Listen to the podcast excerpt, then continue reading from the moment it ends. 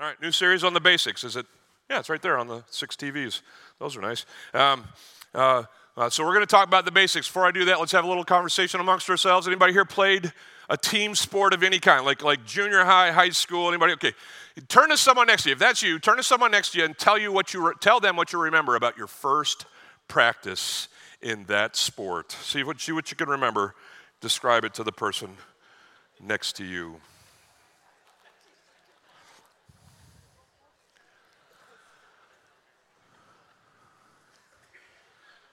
I'm hearing chuckles.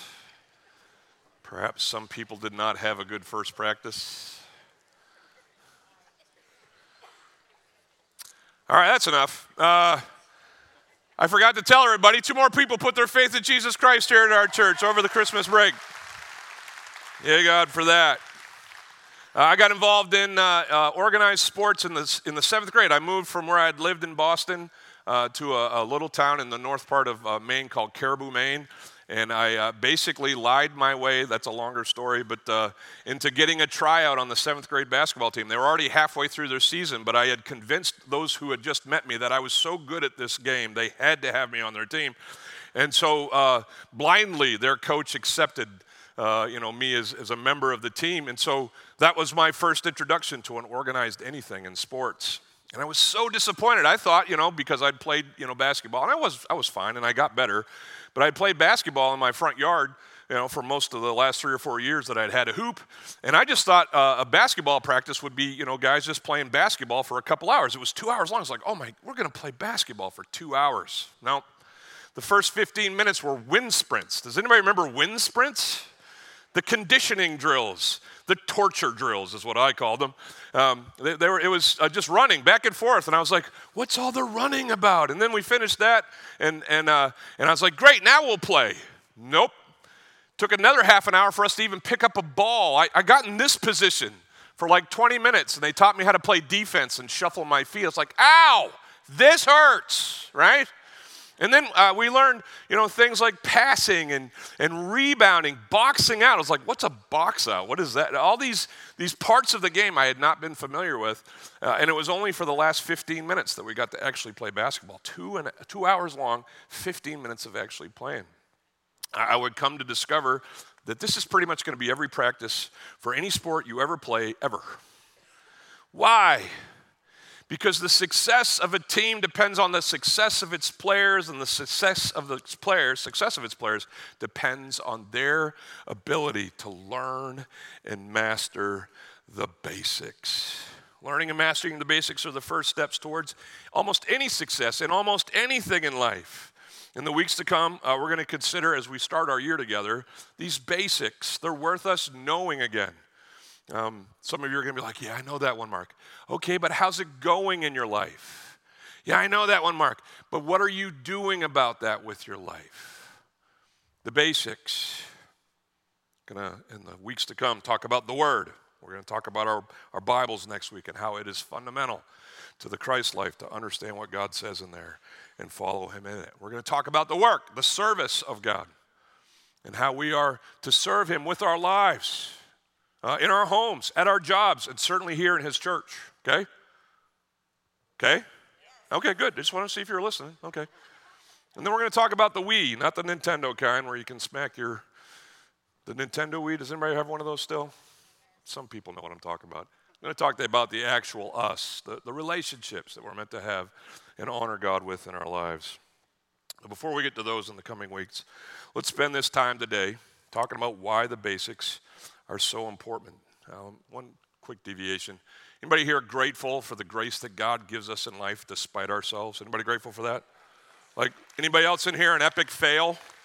I'm an epic fail. I got I, this is a normal occurrence now, but uh, I come to the church on Sundays almost always forgetting something. Today it was this belt. How's it going? Anyway, uh, and you're all grateful for this because I'm going to be doing this otherwise the whole day. I got one of those old guy butts. All right. Anyway. Uh, but all of us have these limitations that God, in His grace, uh, provides for us despite, right? Uh, I know this because I'm a golfer, okay? Anybody ever golf? Some of you have golfed. It's a hard sport to manage or, or master, and I'm, I'm nowhere near good at it, but there are times when I'm better. Excuse me. I was playing uh, this this past week. I was on the 13th hole. There was a huge tree. Can you picture the huge tree right up here? And so I got a club that would go over the tree. Except I'm not very good at golf, and so uh, I bladed the ball and it went straight at the tree. Now, golfers will tell you the trees are 90% air. It's not true. It's just not true at all. But I found the air. I mean, it was just this miraculous shot as I watched this ball kind of weave its way through not just one tree, but the tree behind the other tree, right? And it kind of bounced a few times and it rolled up on the green. And I turned to my playing partner, Don, and I said, just like I drew it up, right? and then I got to the I got to the green. I hadn't been playing well, so I wasn't even concentrating. It, it, just was one of those days where it's like I don't care. And it was about a 45 foot putt. I was on the green, and this is hard too for those of you who don't do this. I just kind of got over the ball and I smacked it in the general direction of the hole, but I stood there and watched as this beautiful rolling golf ball crested the first hill, banked off that side hill, and went into the hole birdie, what's up? And I stood there. Yeah, no, thank you. No, that's appropriate. Those are hard. Those are hard. Did I deserve that one in any way? Zero. Zero chances that I was supposed to make that. It's the grace of God in so many things in our life. So before I get into talk about what we're going to talk about, I want to recognize that God and His grace to us is key to our success in life. Everybody with me? But it's not the only thing. It's not the only thing. Those moments of God's grace are, are, are, always and abundant and nice. But most people, wise people at least, understand that you can't live life banking on the unlikely. That's like if your retirement plan is the lottery. Probably not going to work out for you. Uh, if that is your, if that is your plan, please meet me after the service, and I'll direct you to some financial uh, classes that you can take here. It's not, we're not you know, banking on good fortune or what we would call luck. I don't believe in luck, but we aren't uh, just hoping for the unlikely and providing for our success. Success is derived most often from discipline, from repetition, from attention to details. Uh, humans are, are, are, marvelous creatures. They're amazing. They can do stuff that, uh, uh you know, uh, just boggles the mind. I, I, I get uh, kind of stuck on YouTube, you know, sliding through kind of you know, little short videos, shorts they're called on YouTube, TikTok, you know, all that stuff. Uh, but my favorites are trick shots. Have you seen the trick shot videos? If you haven't, here's one. Take a peek. First try.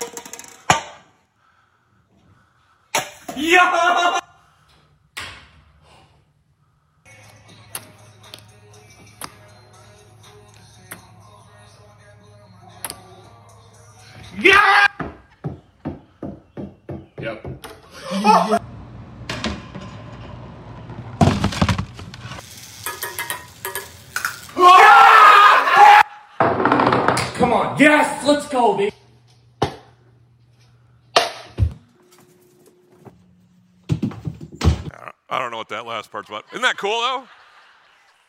Okay, some of you are like, no, Mark, that's lame. And someone needs a job. Is anybody else thinking that right now? Some young man needs employment. Anyway, uh, no, but how great is that? I mean, if that's your thing, um, try to do it. And, and, and what I loved most about that video, did you see the time notations at the top? Did you see the first one? They said first time. And then the time notation said three hours. Liars! There was only one of the videos, that frisbee in the box, that was actually a first try, right? Highly unlikely, grace of God. But the rest of them, as silly as they are, took countless efforts honing and, and crafting of skills, figuring out how to throw solo cups like that. Both hands. It's amazing. Uh, if I can use this video and push us forward, it kind of represents what I'm teaching today. We're going to have to try, we're going to have to work hard if we're going to find success. In fact, we're going to have to find the little things that will be the determiners of the success. I, I was listening to a guy named Craig Groeschel uh, speak this week, and he says, Successful people do consistently what other people do occasionally. Did you get that? I think that's really good. There's a difference between successful people and unsuccessful people. Almost always, it's in the amount of effort. I got to get this golf club out of here. It's in the amount of effort that they give to what they're doing. Malcolm Gladwell wrote this book called The Tipping Point. He said, An expert in anything has at least 10,000 hours. into making that expertise expertise. It's effort, it's discipline. Successful people discipline themselves to take uh, to do what it takes to succeed. They, they, they, you've heard this phrase before. They make their own luck because there's no luck involved usually in getting out of debt. If you're in debt, guess what's going to happen? You're going to slowly pay that debt off. And if you've had the joy of paying a debt off, you know how that feels because you look back over the long weeks and months and sometimes years that it took for you to pay off that student loan, that car loan, that house loan, whatever loan. When you finally get there, there's this immense sense of satisfaction because you understood what it took for this to happen. And it wasn't like, you know, scratch offs. It was, Lord, help me to discipline myself in my spending and help me to pay this thing off. And He did. There's no luck in having a, success, a successful marriage. I can look at uh, any couple that comes in, and if they're just kind of banking on the fact that if they, they pray hard enough, which is super important, don't want to discount prayer, okay? But uh, if they just pray hard enough, God will fix things. No, you're going to have to be active in the fixing of your relationship. There's going to have to be, um, you know, humility, contrition, confession, uh, forgiveness, and mercy, right? Then you're going to have to learn how to talk to each other without yelling. You're, you're going to have to learn new habits and do things differently if you want different results. There's no luck in having a successful Christ life. Does that surprise anybody? No, certainly God, by His Spirit, enables us to do anything that we accomplish in Him or with Him or for Him. Uh, everybody with me on that? but we play a part. We are uh, uh, crucial, and our efforts are crucial in us becoming all that God wants us to be. Most people want success, and most people have good intentions, but while intentions may desire, or determine a desired direction in life, I want to go there. Uh, that desire and, and that intention is not enough. We've got to act in order to achieve a goal. Right hopes. Hope's great. I love hope. Anybody here uh, into hope? I think hopes are important. But the right hopes aren't enough for a right change in life. Right habits have to be formed. Do what you've always done, get what you've always got. It's just how life works. It's the small things that no one sees that lead to the big results that everyone wants. It's going to show up on your screen in just a second. But it's the small things that no one sees that lead to the big results that everyone wants. That's why we're going to study the passage that we're going to study today. Paul writes to his um, friends who are a part of the church in Galatia. He's been uh, pretty much uh, uh, as firm with this church in his writings as he's been in the entire New Testament. Uh, usually, a, a letter from Paul starts with some niceties. He just launches. He says, I can't believe you guys are doing what you're doing. Okay, and then he kind of deals with their false teachings and all the stuff they've kind of been, you know, uh, um, you know, tying themselves to. But as he gets here to the back, he kind of starts summarizing, like many of us do as we write letters. He says, "Hey, man, here's what I'm. If you're not picking up what I'm putting down, here's what I'm trying to say to you." Uh, it's a familiar passage. Uh, this you'll see in a second, but no pun intended. We're not plowing new ground here. Okay, most of you are going to recognize these verses. But as I said at the beginning, um, common sense, the basics, they need refreshing.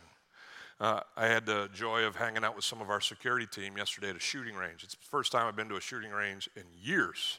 And they won't let you out there. Everybody grateful for that? They won't let you out there until you've watched their safety video, right?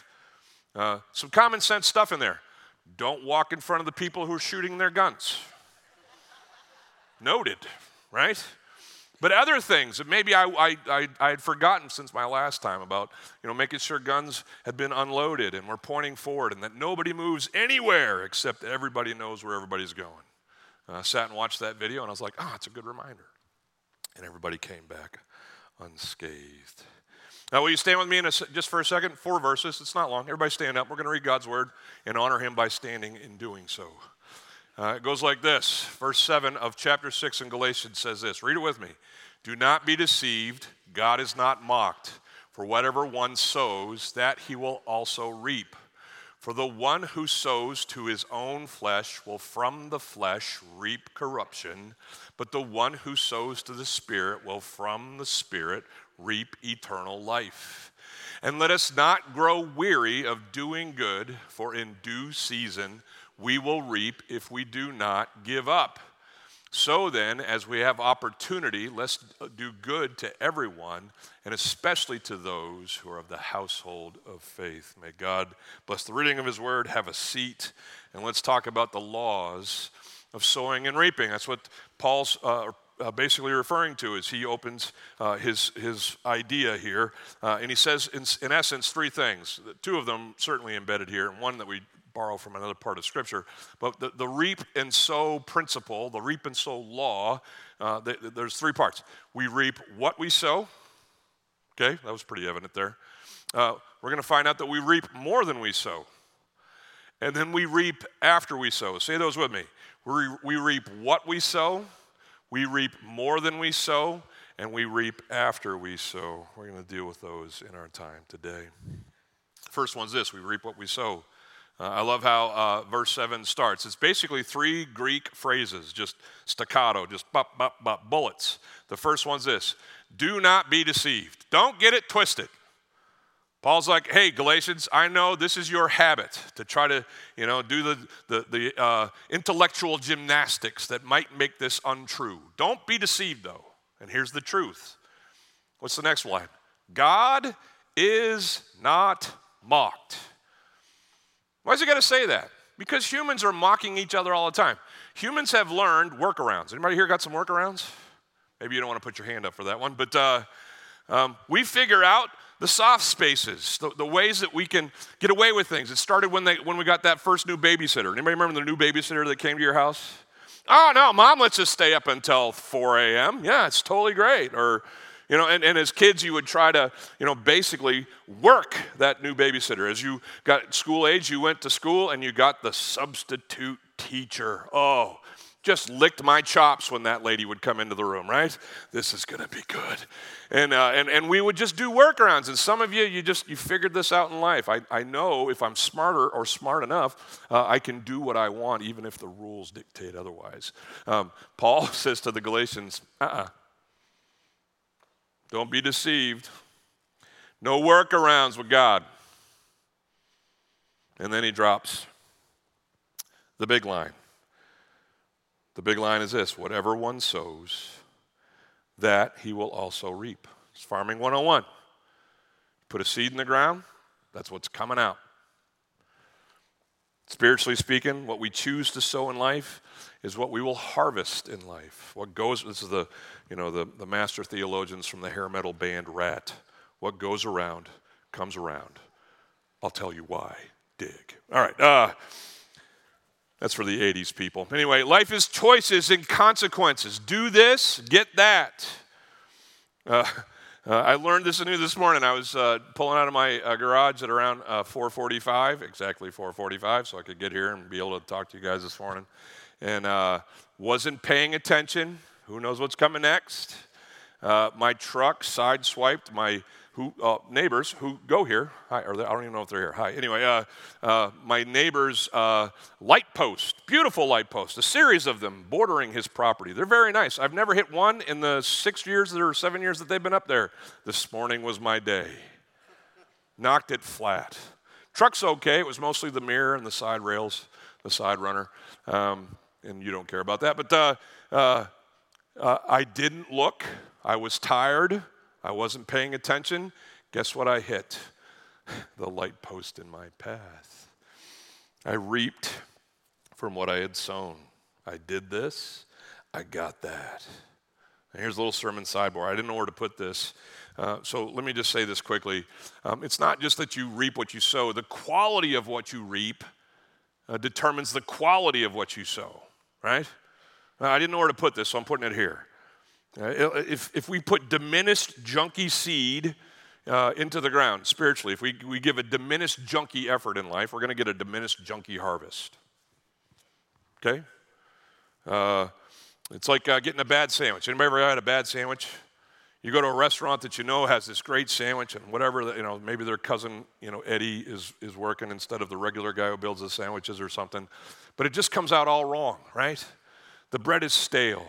Uh, you know, the, the meat isn't fully cooked. Uh, it's got the wrong ingredients. Who hates getting the wrong ingredients? I specifically asked for no tomatoes because those are disgusting, right? But here they come, and it's just all tomatoes. If you uh, if you've got inferior ingredients, you got a poor sandwich. But if you have superior ingredients, it makes for a delicious lunch. Healthy, robust seeds. In, uh, in, in what I'm saying is they make a good harvest. My point is this we can't give the least and expect the most. This is an important thing for a church to hear at the beginning uh, of a day, of a year, uh, uh, as a reminder for life. You can't give little and expect much. In fact, I would uh, wager this if the quality of your spiritual life um, is this kind of ratio thing, um, not always, but, but, but often, the amount of effort and attention that you give to God um, corresponds to the amount of honor and blessing that He provides you in life. Now, gratefully, it, it's not tied to that specifically. Anybody, again, we won't go back to that whole thing. The grace of God is ours despite. Anybody grateful for that? But some of us get lazy and we're like, well, then I don't have to do anything. And I don't have to work on my Christ life. And I've been doing this for a long time, and I don't want to try new things or, or, or going deeper into this life with Him.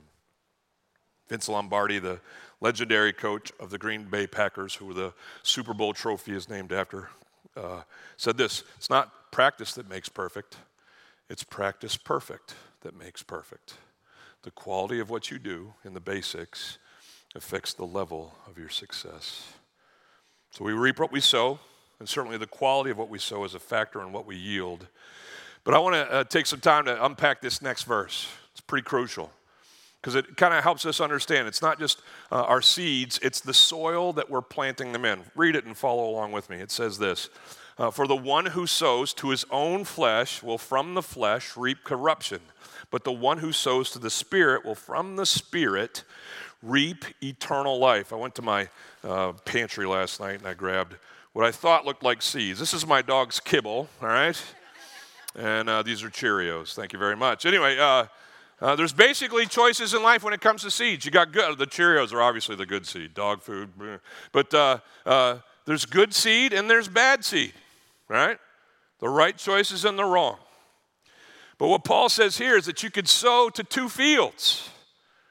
You could sow to your flesh or you could sow to the spirit. So let's call these the spirit seeds, and let's call these the flesh seeds. The flesh here, uh, in, in this translation, is not your, you know, your skin, it's your, your spiritual sin nature. Uh, so you can, you know, put it another way. You could sow to what is light or in the light of God, or you could sow to what is dark and in the darkness of sin, right? And so uh, it matters what seed we plant. The seeds here uh, being the choices or thoughts or actions of our lives. And it matters what soil we plant in. If you can kind of divide this stage with me, we'll put uh, which side do you want to have the, be the good side? This one, is that okay? This will be the light, and this will be the dark. And this is what Paul says. Read it with me one more time, verse 8. For the one who sows to his own flesh will from the flesh reap corruption, but the one who sows to the Spirit will from the Spirit reap eternal life. It matters what we plant, and get this, it matters where it's planted. Flesh seeds planted in flesh soil. What does it produce? Corruption. The Greek word for corruption is, corruption is, is kind of a funny one to say. It's, it's an F and a TH together, so it's phthora, phthora. It's fun. Phthora, you don't care. Phthora is the word uh, translated here, corruption. Uh, it means destruction. It, it is most often used, get this, of decomposition of a body rotting after its death. I like that one best. Because if you take bad seeds and you spend your life living in bad fields, what's your result? You're going to be planting bad seeds and bad soil, and decomposition in your life is going to occur. Let's take a, just a common occurrence in everyone's life. You get bent out of shape with someone that you're in relationship with. They said something to offend you, you said something back, there's a fight going on. You have choices in that moment. You can pick which seeds you're going to sow. You can pick which fields you're going to sow them in. But here's what happens if you go flesh first. Lots of us do this, right? Well, he ticked me off. She's wrong. And because she's wrong, she's going to have to come to me first. So our first seeds are uh, seeds of uh, uh, arrogance, seeds of, hey, it's their fault, not mine. So we drop those. And our second seeds are, you know what, every time I see them, I'm going to be angry because I am. And so anger is sown in our lives. And then we're going to turn that into long term bitterness and resentment. And a grudge forms, and malice is sown in our lives. And we stay over here in the dark and we toss out these bad seeds. And we wonder why life doesn't work. It's because there's, this is not, if you are in Christ, and even if you aren't yet, this is not how this is supposed to go. The ills of our world live in this field and sow these seeds. Paul gives the Galatians another option. He says, hey, man, you can do that. But in the same instance where an offense has occurred or a misunderstanding exists between you and another person, you don't have to go to that field. You can go to this field. You can go to the field that the Spirit, you know, uh, dug up for you. And instead of planting your old nature, your sin nature, you start throwing the new nature that is the Spirit in you. And so instead of taking offense, you humbly say, Where was I at fault? And you sow that seed. And instead of saying, You know what, I'm going to hold the grudge, I, I, I'm not going to hold a grudge. I'm going to call him right now. And you act in order to see reconciliation occur. And even if, listen, even if that happens and you tr- make that phone call and they tell you, ah, and they increase uh, the hurt and decrease the peace, guess what you do in that situation? It's called mercy. It's called ready forgiveness, something that has to occur if they ask for it. But you're, you're in a posture of not, oh, well, I tried, and now I'm back over here. Where's my other bag? I told you, Pastor Mark, it would never work. And that's why they're out of my will. And that's why I'm never talking to them again. And that's why we're getting divorced. And that, oh. And I feel like this is my job. My job as a, as a, as a fellow uh, follower of Jesus Christ and your shepherd is to say, this field, this seed, we shall reap what we sow. It matters what we plant and it matters where we plant. So that uh, leads me to this. Everybody in here, grab your phones for a second, take out your notes page. Or if you're writing like old fashioned with a pen and stuff like that, that's cool. But we're going to do a quick seed check, soil check. It's kind of like the discount double check, you know. But it's the seed check, soil check. Here's the daily questions I want you to ask yourself this year. First of all, what am I planting? Which bag am I throwing seed from? In whatever area of your life, let God lead you in that. But in your relationships, in your own thought life, uh, in your uh, uh, you know work world, in your school world, which field you, which field you digging up and, and tilling rows in?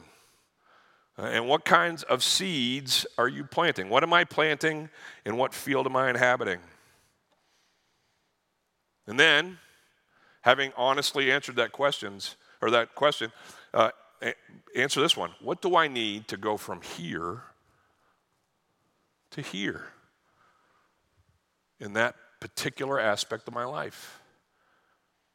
Do I need to talk to someone? Probably. Do I need to get people to pray for me? Absolutely. Do I need to uh, make the first move? Almost certainly. Yeah, these are the things that, um, again, basics, but things that we just need to kind of slow down long enough to remember oh, yeah, I, I've got to do these. I've got to live these. One more time. What seeds are you planting? What fields are you posted up in? And how do those things need to change? If you're dissatisfied with your harvest, change your seed and change your soil. If you don't like what you're getting, Change what you've done.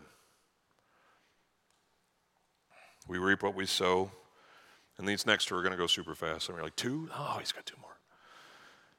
We reap what we sow, and then we reap more than we sow. Jesus taught us this when he was uh, explaining to his disciples uh, how the kingdom of heaven works. He says, Listen, my gospel, he didn't call it that, but he called it a seed. My gospel is going to go out to lots of different people, and there's different soils uh, that the, seed is going to fall on. There's going to be one soil, though, that accepts the seed, and in Mark chapter 4, verse 20, um, uh, those seeds that were sown on the good soil are the ones who hear the word and accept it and bear fruit 30 and 60 and 100 fold. Now, again, Farm 101, if you put one seed in the ground, your yield is going to far exceed one seed or one fruit. In fact, if you plant, we're, in orange country. If you plant an orange tree, you know how many years you're going to probably get out of your orange tree as far as yield? 25. So my, my wife, uh, Eleanor, planted an orange tree in my front yard. We, uh, I think we've had one. Okay, we've had one orange. It's pretty short. It's, we're, we're on our way. But once it gets like full grown and starts popping oranges off, you know how many, how many, how many oranges do you think are on a, a mature orange tree every season? A million? No, it's too high. It's, it's, between 100 and 300. So let's just round it off to 200. Is that okay? We'll take the average. So it's like 200 oranges uh, on, on a mature tree for 25 years. One more thing every orange has 10 seeds in it on, on average. Okay? So you don't have to do the math, you don't have to pull out your phones. How much is that? 25 years of 200 oranges every season, of oranges that have uh, 10 seeds in them, is 50,000 seeds from the one. Okay?